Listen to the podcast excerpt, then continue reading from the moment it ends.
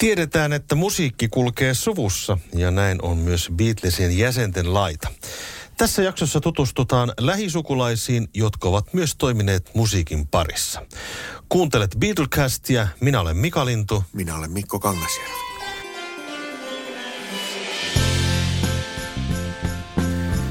Sanotaan, että suku on pahin tai suku on paras vähän näkökulmasta riippuen, mutta Beatlesin kohdalla niin huomataan kyllä, että sukulaiset ovat olleet hyvin tärkeässä roolissa heidän urallaan. Tukijoina ja myöskin tämmöisinä kumppaneina, myöskin tämmöisessä taiteellisessa mielessä. Joo. Koko tästä, tätä koko Beatles-tarinaa kun tutkailee, niin tulee semmoinen mielikuva, että he kaikki ovat olleet kyllä aika semmoisia niin kuin perhekeskeisiä sitten lopulta. Vähän ehkä eri tavoilla kukin, mutta perheenjäsenet on ollut kaikille kyllä tärkeitä.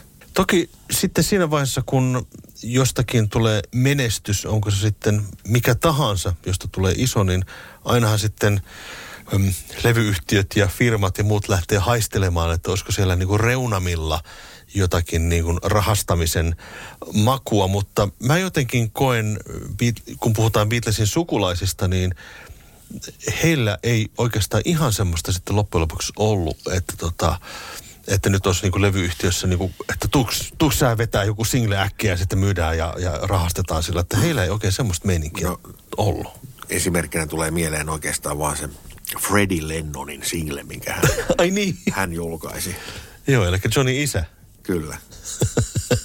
se on ehkä ainoa semmoinen, joka tulee mieleen tässä nyt. Beatlesin sukulaisissa on se, että e, kaikki he jollakin tavalla ovat pyrkineet luomaan omaa uraansa – ja niin kuin omilla ehdoillaan. Että käydä näitä läpi ja sitten vähän tulee esille, että mitä kukakin on tehnyt missäkin vaiheessa elämää. Ja aloitetaan Paul McCartneyn veljestä. Ja jos katsotaan niin kuin artistiuraa, niin hänellä on itse asiassa oikeastaan musiikin saralla kaikkein vanhin musiikkiin liittyvä ura. Se alkaa vuonna 1962. Tämmöinen kuin The Scaffold-niminen bändi syntyi Liverpoolissa, tai se ei oikeastaan ollut edes yhtyö, vaan... Se on vähän niin kuin komediaryhmä. Niin. Tai teatteriryhmä. Niin, ehkä enemmän niin kuin teatterikomediaryhmää, ja tota, he, siinä oli mukana runoutta ja sketsejä ja musiikkia ja tämmöistä niin kuin, mitä varmaan Britanniassa oli aika paljonkin siihen aikaan, mutta hän aloitti oikeastaan tämmöisen niin kuin huumorimusiikilla. Kyllä, ja kavereinaan hänellä oli siinä kaver, kaverukset nimeltä Roger McGough ja John Gorman, joiden kanssa hän Scaffoldin perusti. Parlophone-levymerkille pääsivät sitten levyttämään, mutta äh, Mikehan sitten muutti aika varhaisessa vaiheessa nimensä, että hän ei halunnut ratsastaa tällä McCartney-nimellä. Kyllä, vaan hänestä tuli McGear.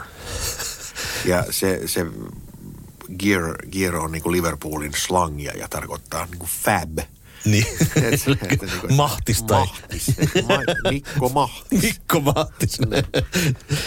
ja hänellä oli jopa ihan lista menestystä. Sillä oli, The Scaffoldilla oli useampia tämmöisiä singlejä, jotka nousivat listoille vuoden 66 ja 74 välisenä aikana, että hän oli ihan niin kuin artisti omilla jaloillaan. Kyllä, siellä oli tämmöisiä biisejä kuin Lily the Pink ja Thank You Very Much, jotka, jotka nousivat ihan tosiaan listoille.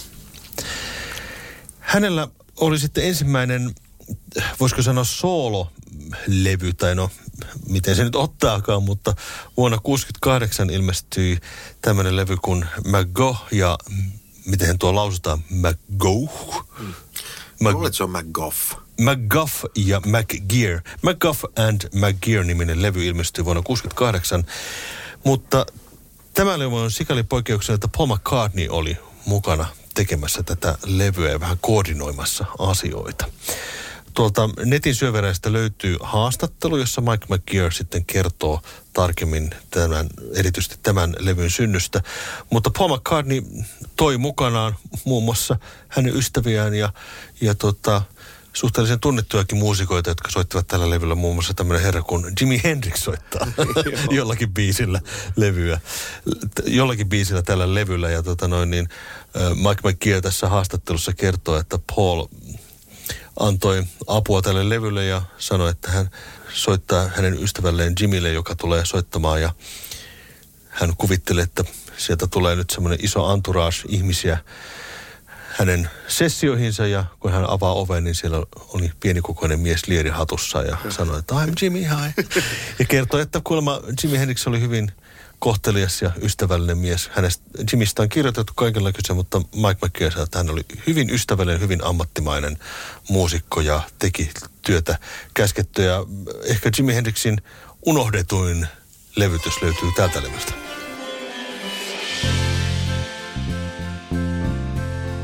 Mike McGarrett'a löytyy sitten ensimmäinen varsinainen soololevy on sitten Woman vuodelta 72 ja sitten tämmöinen albumi kuin McGear ilmestyy vuonna 74. Ja tämä McGear-albumi on semmoinen, että me vähän käsiteltiin tuossa Wings-jaksossa, koska Paulilla oli aika paljon tekemistä tämän levyn kanssa. Kyllä, Pauli tuotti sen ja muusikoina siinä käytännössä soittaa wings yhtye silloisessa kokoonpanossaan. Ja se on vähän semmoinen ehkä semmoinen kadonnut Wings-albumi. Laulusolisti on vaan eri, mutta tota, siinä on hyvin, hyvin kyllä selkeä semmoinen, että jos, jos tykkää Paulin 70-luvun tuotannosta, niin kannattaa tämäkin levy kyllä kuunnella. Ihan Mike kyllä pärjää laulusolistina varsin mainiosti siellä. Sekä Woman-levyllä että McGear-levyllä on myöskin sitten Paul McCartneyn kanssa tehtyjä biisejä. Tuossa Woman-levyllä on ainakin yksi sellainen biisi, jossa on Paul McCartney ollut tekemässä biisejä tällä McGeary on sitten vähän enemmänkin sitten Paulin käden jälkeen kuultavissa. Mutta sitten äh, McGearin sooloura olikin oikeastaan siinä, että häneltä ei ilmestynyt soololevyjä tämän vuoden 74 jälkeen. Pari laittaa. sinkkua tuli sitten vielä. 81 vuonna on tullut viimeinen sinkku tällä Mike McGear nimellä. Ja sen jälkeen sitten hän alkoi käyttää tätä syntymänimeensä sitten jälleen. Ja tämmöinen musiikkiura oli sitten vähän niin kuin siinä.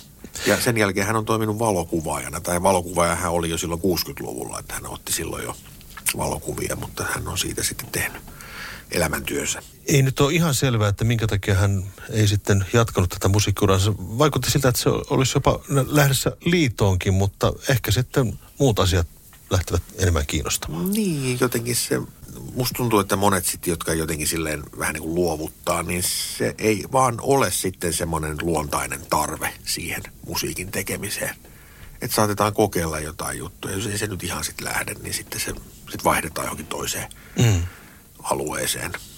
Mike McGear esiintyi tuolla tota Liverpoolin Beatle Weekillä vuonna 2013. Mä olin katsomassa esiintyi yhdessä The Ruddles yhtyeen kanssa – Okay. Ja esitti siinä niin kuin omia biisejään.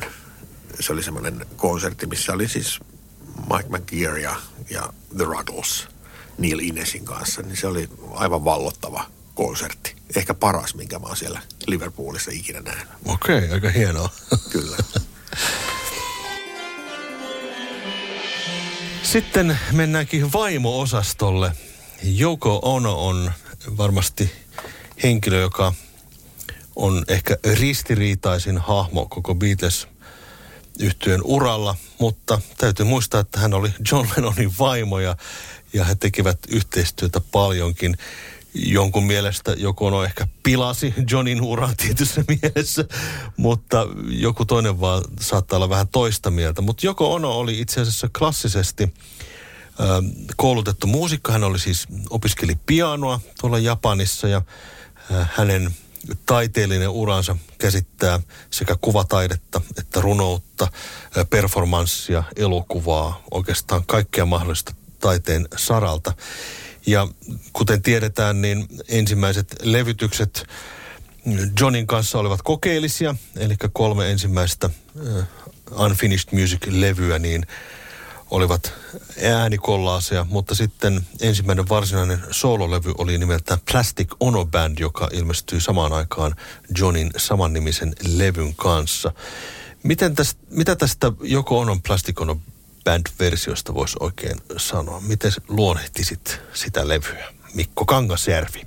No sehän on aika semmoista, siitä on kyllä jonkun verran aikaa, kun mä oon sen levyn kuunnellut. Mulla on nämä kaikki Joko Onon levyt. Mä sain joskus lahjaksi semmoisen Ono-boksin, missä on hänen kaikki albuminsa ja on mulla jotakin vinyyleitäkin. Ja tota, nämä Jokon niin sanotut rock-pop-levyt on, on sellaisia niin kuin hän loi vähän niin kuin jotain uutta genreä siinä jotenkin huomaamattaan. Eli voidaanko nyt päätellä, että siis indie-musa on niin kuin joko on keksintö?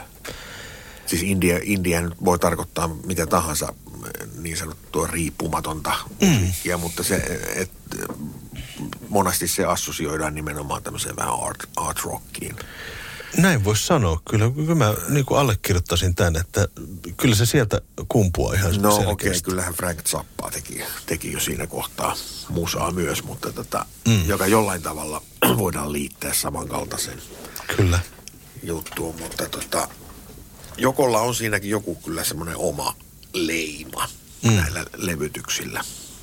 Ja ne ei ole mitenkään – monastihan nämä sivuutetaan sillä roskakoriin saman tien, kun näistä kirjoitetaan, mutta ei se ole sillä se asia, että kyllä näitä, näitä kyllä ihan kannattaa kuunnella, niissä on, niissä on joku jännä juju.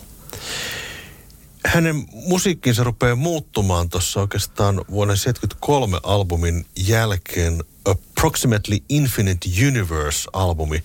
Siinä selkeästi joko joko musa muuttuu tämmöiseksi niin kuin helpommin lähestyttäväksi. Että jos tuo ensimmäinen albumi Plastic Ono Band ja toinen Fly olivat tällaista, voisiko sanoa hu- huutamista, kirkumista, tämmöistä niin kuin Primal Scream osastoa, niin tässähän rupeaa jo olemaan ihan niin kuin viihdyttävän kuulosta musiikkia tässä kohtaa.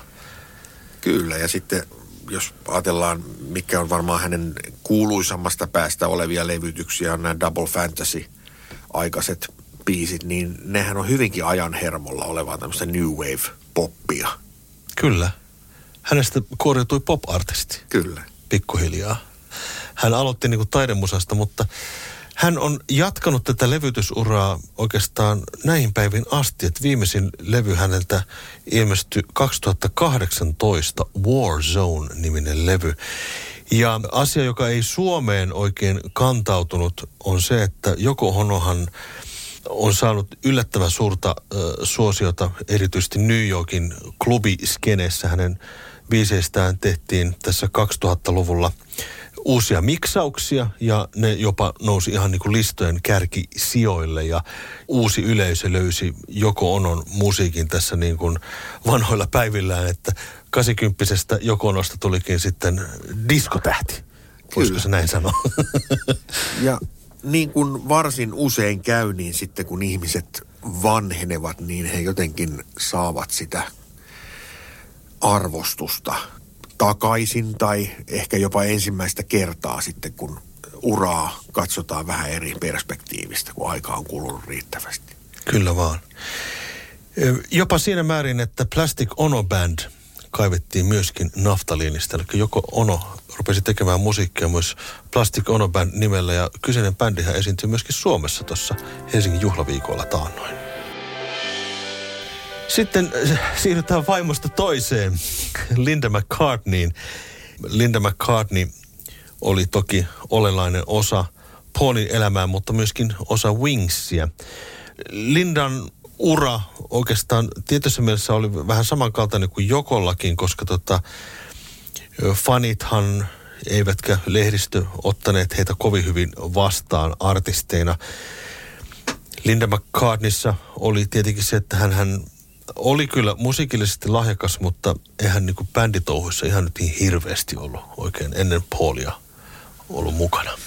No ei, eikä varsinaisesti varmaan osannut sillä tavalla soittaa mutta tota, hänellä oli jonkunlainen kuitenkin musiikillinen taju, mikä on sitten kyllä kuultavissa siellä niin kuin biiseissäkin. Että, ja hänen lauluäänensä, vaikka sitäkin parjattiin, niin se on itse asiassa tosi olennainen osa sitä Wingsin soundia. Se on hieno. Ilman sitä Lindan ääntä, niin se ei olisi lähelläkään niin maukas se niiden lauluharmonia. Myöhemmin on käynyt ilmi, että esimerkiksi Live and Let Die-biisissä se reggae-osa, niin se on Lindan sävellys. Mm. Että hän kyllä ihan oikeasti teki myös töitä niiden biisien eteen. Mutta niin kuin soittajana hän ei varmaan ollut mitenkään hirveän harihantunut, että kyllä Paul, Paul aika lailla kädestä pitää varmaan siinä alussa opetti hän, että mitä hän siellä sitten kiippareiden takana tekee. Mutta kyllähän sitten niin kuin vuosien myötä kehittyi ihan, ihan tota taitavaksi soittajaksi ja oli mukana Paulin musiikissa hyvinkin pitkälle ihan tonne oikeastaan lähestulkoon elämänsä lop, Flaming Pie-levyllä vielä on Lindan kädenjälkeen kuultavissa. No erityisesti siinä on viimeinen biisi nimeltä The Great Day, missä Linda on isossa roolissa. Ja se jäi sitten hänen viimeiseksi Paulin levyllä. Et sitten äh, hänen omalla, ihan omalla nimellään hän ei varsinaisesti julkaistu mitään musaa, ennen kuin sitten vasta hänen kuolemansa jälkeen White Prairie niminen albumi. Että semmoista varsinaista, tämmöistä virallista niin äänilevyjulkaisua ei Linda McCartney nimellä ollut aikaisemmin. Ne koottiin sitten ne hänen te- tekeleensä sitten siihen White Prairie-levylle. Paul saattoi ne useat niistä biisistä vähän niin kuin loppuun ja sitten se julkaistiin vuonna 1998. Mutta vähän niin kuin salanimillähän niitä tuli. Eli Susie and the Red Stripes oli tämmöinen kuvitteellinen bändi, joka oli käytännössä Linda McCartney and the Wings. Seaside Woman-niminen biisi julkaistiin vuonna 1977. Ja sitä tehtiin vielä tämmöinen kasari-versio sitten 86 vuonna. Ja sitten oli jotain tämmöisiä tota, eläinsuojelu hyvän tekeväisyys tiimoilta oli jotain biisijulkaisuja, mutta varsinaista niin kuin hänelle ei sinänsä ollut muuta kuin sitten tämä White Prairie-albumi, mm. varsin kelvollinen kokonaisuus. Pojasta polvi paranee vai paraneeko? Siirrytään sitten jälkeläisiin. Jos otetaan vanhemmasta päästä, niin Julian Lennon on tällä hetkellä, kun tätä äänitetään, niin jo 59-vuotias täyttää 60 vuonna 2023. Ja hänen soolouransa ei varmaan ollut ihan itsestäänselvyys, vaikka hän esiintyykin lapsena John Lennonin yhdellä levyllä. Joo, hänen ensi esiintymisen, ensi esiintyminen tapahtui siis Walls and Bridges-levyllä kappaleessa Jaja. Se on semmoinen pieni pätkä siellä levyn ihan lopussa. Joo, se miksi se biisi on siinä levyllä, niin sehän liittyy tähän oikeusjuttuun, mikä, mikä tuli tota erään musiikkikustantajan ja John Lennonin välillä, kun Lennon oli, oli Come Together-biisissä lainannut Chuck Berryn biisiä ja tota, sitten Lennon suostui sitten hyvi, hyvitykseksi levyttämään tämän kustantajan edustamia kappaleita ja sitten hän ajatteli, että tämä riittää, että pistetään pieni pätkä jaajaata ja otetaan poika soittaa rumpuja. No ei se ihan riittänyt, mutta se on ihan hauska albumin lopetus. Julian esiintyy siinä tosiaan ekan kerran äänilevyllä, mutta sitten hänellä oli varsin lupaava soolouran alku sitten vuonna 1984. Muistan, kun se levy tuli ja sitä esitettiin hittimittarissa ja muuta tuli tämä Kyllä.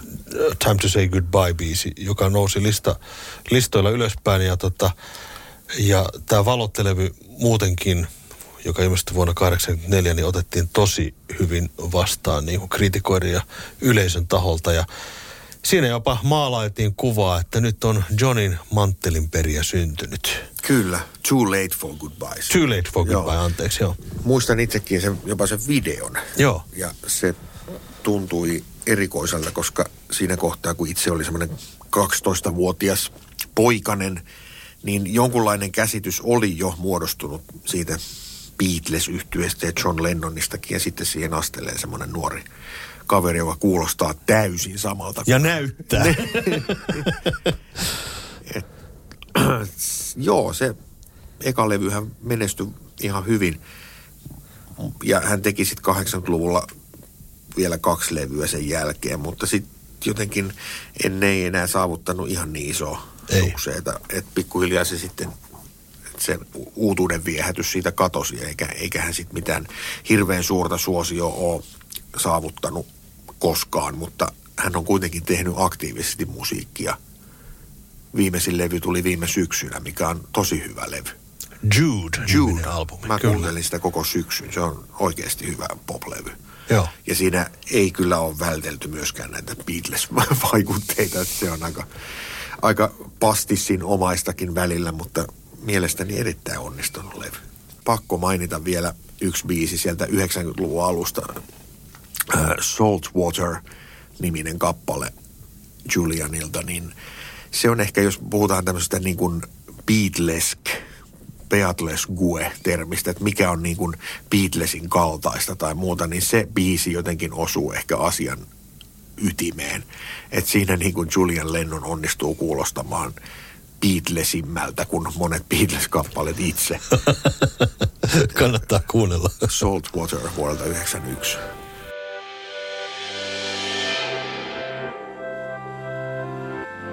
Johnin toinen poika Sean on tehnyt myöskin musiikkiuraa. Hän syntyi vuonna 1975 ja toki hänen uransa alkoi julkisuuden keilassa jo hyvinkin nuorena, kuten myös Juliankin, Julianinkin ura, että häntä seurattiin lapsena erityisesti Lennonin kuoleman jälkeen.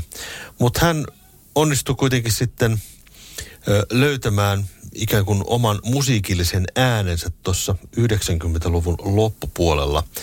Into the Sun-niminen albumi ilmestyi silloin ja se oli hänen debyyttialbuminsa. Sitä julkaistiin sinkkuja ja musiikkivideoita ja herätti jonkin verran huomiota, mutta ja vaikutti siltä, että hänestä tulisi tällainen niin kuin indie pop-artisti, mutta hän on julkaissut omalla nimellään ainoastaan kaksi albumia, Into the Sun ja Friendly Fire. Mutta hän on sitten taas niin kuin kunnostautunut bändin jäsenenä. Joo, hän on ollut aika montakin erilaista kokoonpanoa, joiden kanssa on tehnyt äänitteitä ja keikkaillut. Muun muassa tämmöinen kuin uh, The Ghost of a Saber-Tooth Tiger niminen bändi, jossa on hänen, hän on vaimonsa kanssa siinä tota, bändissä hän ovat tehneet kolme levyä ja on tätä musiikkia kuunnellut ja oikein hienoa indie-rockia. Hän on tämmöinen niin kuin, vähän täällä, ei ole ehkä musiikin tämmöisessä keskiössä, mutta hän on semmoinen kuin indie-artisti selkeä. Hän keikkailee tosi paljon festareilla ja tekee musiikkia, mutta tota, hän tekee hyvin tällä tavalla omilla ehdoillaan Kyllä. tätä musiikkia. Ja onhan hän toki ollut näissä äitinsä touhuissa myös mukana. Mukana sitten aina, kun joko on jotain tehnyt, niin aika useasti Sean on ollut niissä myös mukana.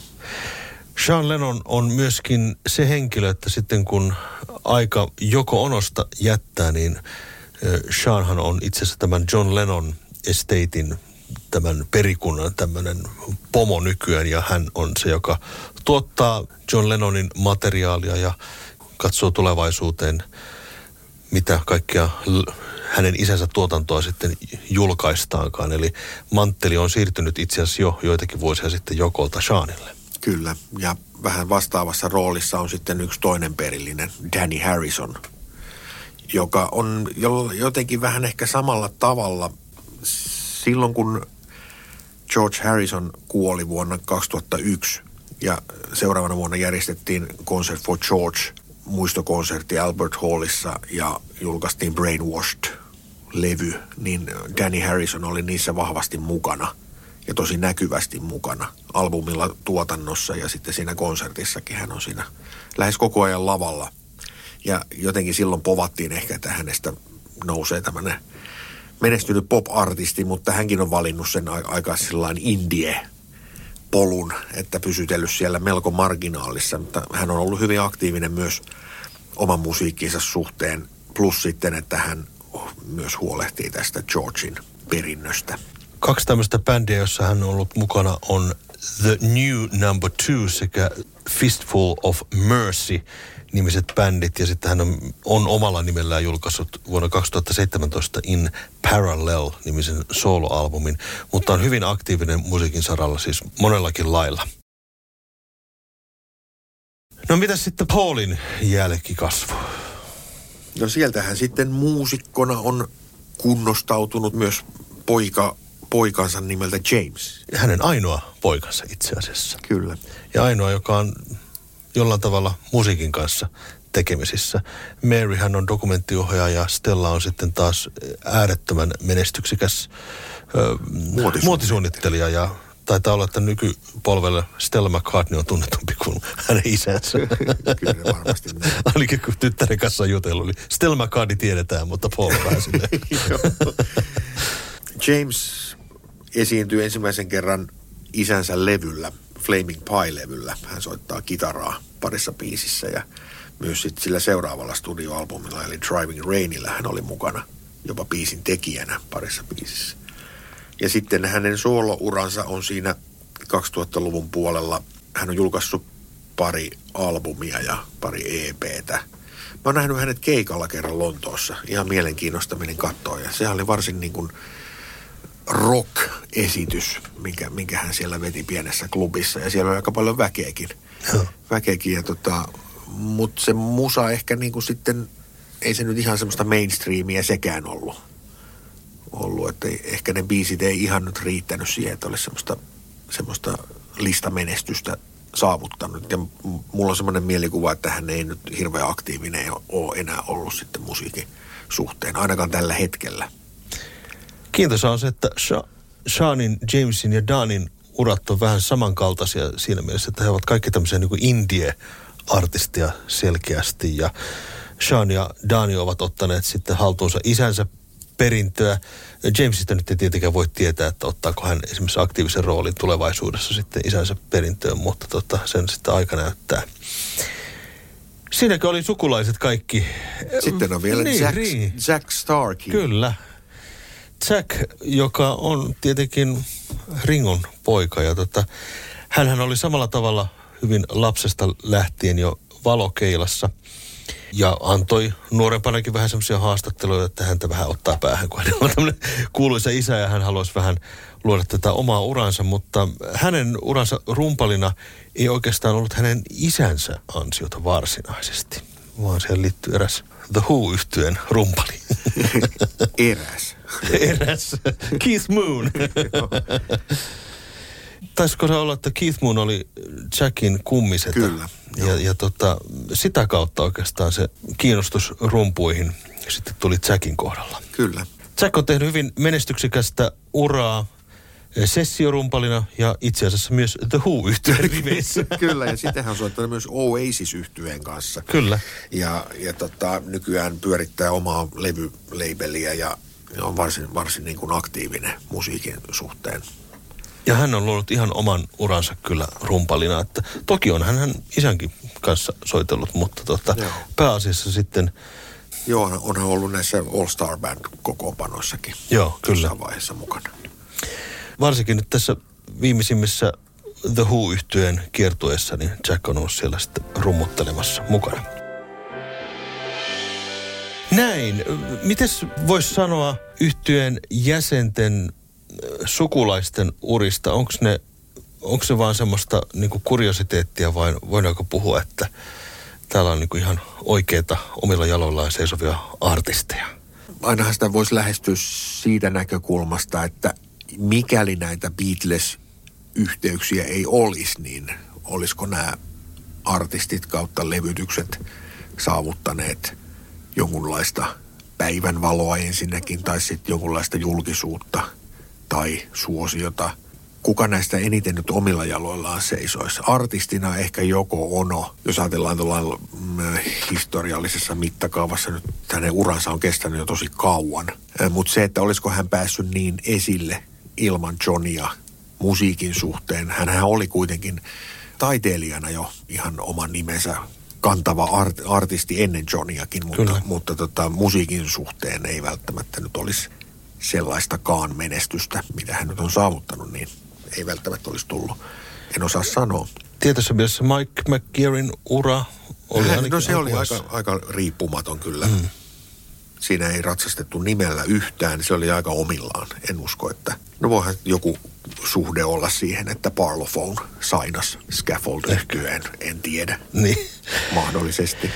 Mutta tässä tulee aina niin kuin, kysymyksiä, taikka siis oikeastaan pohdintaa siitä, että onhan se vaikeata tavallaan luoda oma ura, kun on niin kuuluisat vanhemmat tai kuulu- kuuluisat sukulaiset. Että, Aiheesta on tehty dokumentteja ja kirjoitettu varmaan kirjojakin. Se on vaikea, vaikea juttu, että miten sen, miten sen balanssi siihen niin kuin sitten löytyisi. Kun tavallaan siitä on hyötyä, mutta siitä on myös äärettömästi haittaa. mutta kaikki nämä edellä mainitut artistit ovat tutustumisen arvoisia ihan oma, omina artisteinaan. Ja tutustumisen arvoisia on myöskin seuraavat kysymykset, joita aion sinulta kysyä. Mikko Kangasjärvi. The Continuing Story of Bungalow Bill-kappaleessa Johnny laulaa pääosan näistä liideistä, mutta kuka muu laulaa tässä mukana? Siinä laulaa joko Ono, Kyllä. Ja onko siinä vielä joku muukin? Taust, taustakuodossa on sitten kyllä porukka. Mutta, mutta joko on oli oikea vastaus. No niin, selvä.